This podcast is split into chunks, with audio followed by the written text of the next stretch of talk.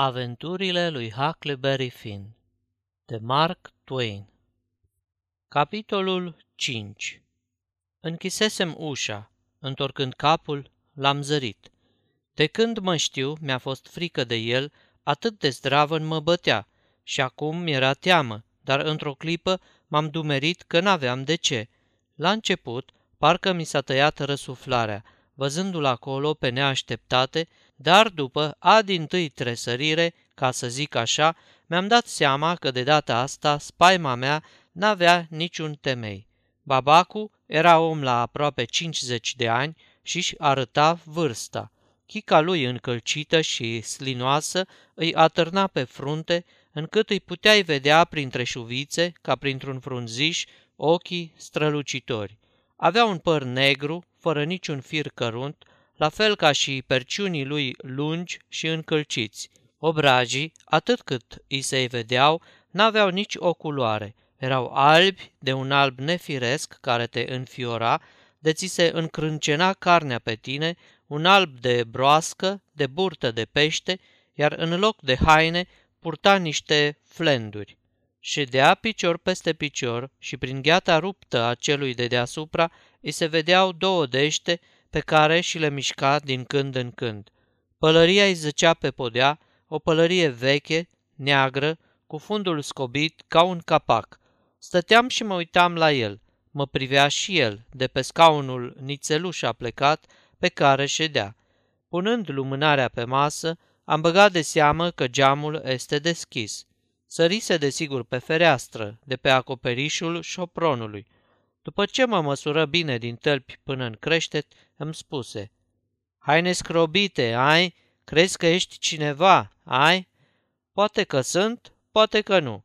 Lasă gura, de când am plecat, ai strâns ceva podoabe pe tine, dar te pun eu cu botul pe labe, fii pe pace. Se zice că ai și educație, știi să scrii, să citești. Acu ți-o fi închipuind că ești mai dihai ca tactul, fiindcă el nu știe, ai? Las că-ți scot eu gărgăunii din cap. Cine ți-a dat voie să te ții de toate mofturile astea? Cine ți-a spus că-s de nasul tău? Văduva, ea mi-a spus. Văduva? Ai? Și cine i-a zis văduvei că poate să-și vâre nasul unde nu-i fierbe oala? Nu i-a zis nimeni nimic.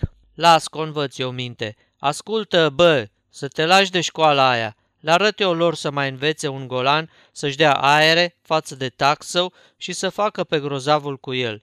Să nu te mai prind că-ți pierzi vremea la școala aia, că-ți pun pielea pe băț. Măta nu știa să citească și nici să scrie. La fel tot neamul tău și eu tot așa. Numai tu te-ai găsit mai cu moț. Cu mine nu-ți merge, auzi tu? Hai, ia deschide cartea să te aud și eu ce știi. Am luat o carte și am început să citesc o istorie despre generalul Washington și despre război. După câteva clipe, Babacu îmi smulse cartea din mână și o a zvârli cât colo. Văz că știi să citești. Nu-mi venea să cred când mi-ai spus. Ascultă acu, să te lași de farafastâcurile astea. Nu-ți mai dau voie. Să știi că sunt cu ochii pe tine, bobocule, și dacă te mai prind pe la școală, te bat de te rup. Te pomenești că mai ajungi și bisericos, halal de așa fiu. Apoi, luând de pe masă o poză albastră și galbenă, înfățișând niște vaci și un păstor, se burzului. Asta ce mai e? Mi-au dat-o la școală, fiindcă mi-am învățat bine lecțiile. O rupse în bucăți și îmi spuse, o să-ți dau eu ceva mai bun, o bătaie soră cu moartea. Mai bombăni așa câteva clipe, apoi rosti. Ești dita mai domnișorul, ai? Ia te uită, pat, cearșafuri, oglindă, covoraș pe podea și tactul trebuie să doarmă cu porcii în tăbăcărie. Halal de așa fiu. Dar lasă, n-avea tu grijă. Te lecuiesc eu de fumurile astea, ți le scot eu din cap. Ți s-a dus buhu că ești bogat, așa-i? Ia zim și mie, cum devine cazul? Minte cine ți-a spus. Ascultă, bă, ai grijă cum vorbești cu tactul. Destul am răbdat. Nu mă ațăța. De două zile de când umblu prin târg, n-aud alta decât că ești bogat. Același lucru l-am auzit și până părțile din josul fluviului. De aia am venit. Să-mi dai mâine banii. Am nevoie de ei. N-am niciun ban. Minți! Sunt la judele Thatcher. Du-te și iai, îmi trebuie.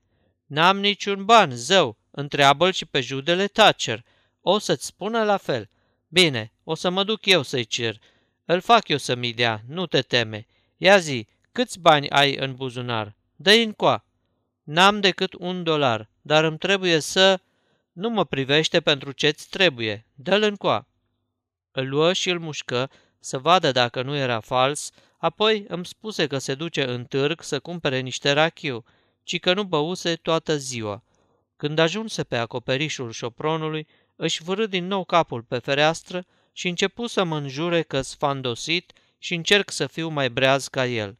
Și când credeam că plecase, își băgă iar capul pe fereastră ca să-mi zică să nu uit ce-mi spusese despre școală, că mi-arată el mie dacă nu mă las de ea. A doua zi se duse, beat turtă, la judele Thatcher și se rățoi la el, încercând să-i stoarcă banii. Neizbutind, se jură că o să-l dea în judecată. Judele Thatcher și văduva cerură tribunalului să mă scoată de sub aripa lui Babacu și să mă dea în grija unuia din ei. Dar cum judecătorul abia venise în localitate și nu-l cunoștea pe Babacu, hotărâ că tribunalul nu are căderea să se amestece în asemenea treburi și că, pe cât se poate, familiile nu trebuie despărțite. În ce privește, zicea el, n-ar vrea să smulgă un copil de lângă tatăl său. Judele Tacer și văduva n-au mai avut încotro și s-au lăsat păgubași. Bătrânul s-a bucurat de n-a mai putut și mi-a zis că mă învinețește în bătăi dacă nu-i fac rost de ceva gologani. Am împrumutat trei dolari de la judele Thatcher, iar babacu i-a băut și a umblat apoi prin tot târgul cântând, înjurând de mama focului și bătând darabana într-o tingire până pe la miezul nopții. L-au prins și l-au băgat la răcoare, iar a doua zi l-au adus la tribunal, unde a fost osândit la o săptămână închisoare. El însă zicea că e mulțumit, fiindcă e stăpân pe fisul și că o să-i arate el lui. Când ieși din pușcărie, judecătorul, îl nou, îi făgădui că o să facă om din el. Îl chemă la el acasă, îi dădu haine noi și curate și l așeză la masă la oaltă cu familia lui dimineața, la prânz și seara. Parcă era pâinea lui Dumnezeu, nu altceva. În prima zi, după cină, îl luă deoparte și îi vorbi despre cumpătare și alte asemenea lucruri, până ce lui Babacu îi dă dură lacrimile și începu să spună că fusese cu adevărat un ticălos și își irosise viața, dar că de aici înainte o să înceapă o viață nouă și o să ajungă un om de care nu o să-i mai fie nimănui rușine, dacă judecătorul o să-l ajute și nu o să-l disprețuiască. Judecătorul îi răspunse că l-ar pupa pentru vorbele astea și începu să bâzâie și el și nevastă sa.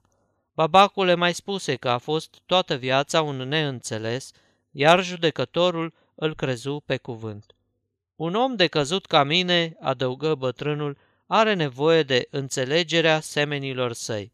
Judecătorul zise, așa e, și iarăși izbucniră în plâns, înainte de a se duce la culcare, bătrânul se ridică și le întinse mâna spunând, Uitați-vă la mâna asta, domnilor și doamnelor, strângeți-o în mâinile voastre. A fost cândva mâna unui porc, dar acum nu mai e. Acum e mâna unui om care a început o viață nouă și care mai bine moare decât să dea înapoi. Țineți minte cuvintele astea, nu uitați că eu le-am rostit. Acum e o mână curată, strângeți-o fără frică. Îi strânseră mâna și plânseră apoi în cor. Ba, nevasta judecătorului i-o și sărută. După aceea, bătrânul îi scăli un jurământ, mai bine zis, puse degetul.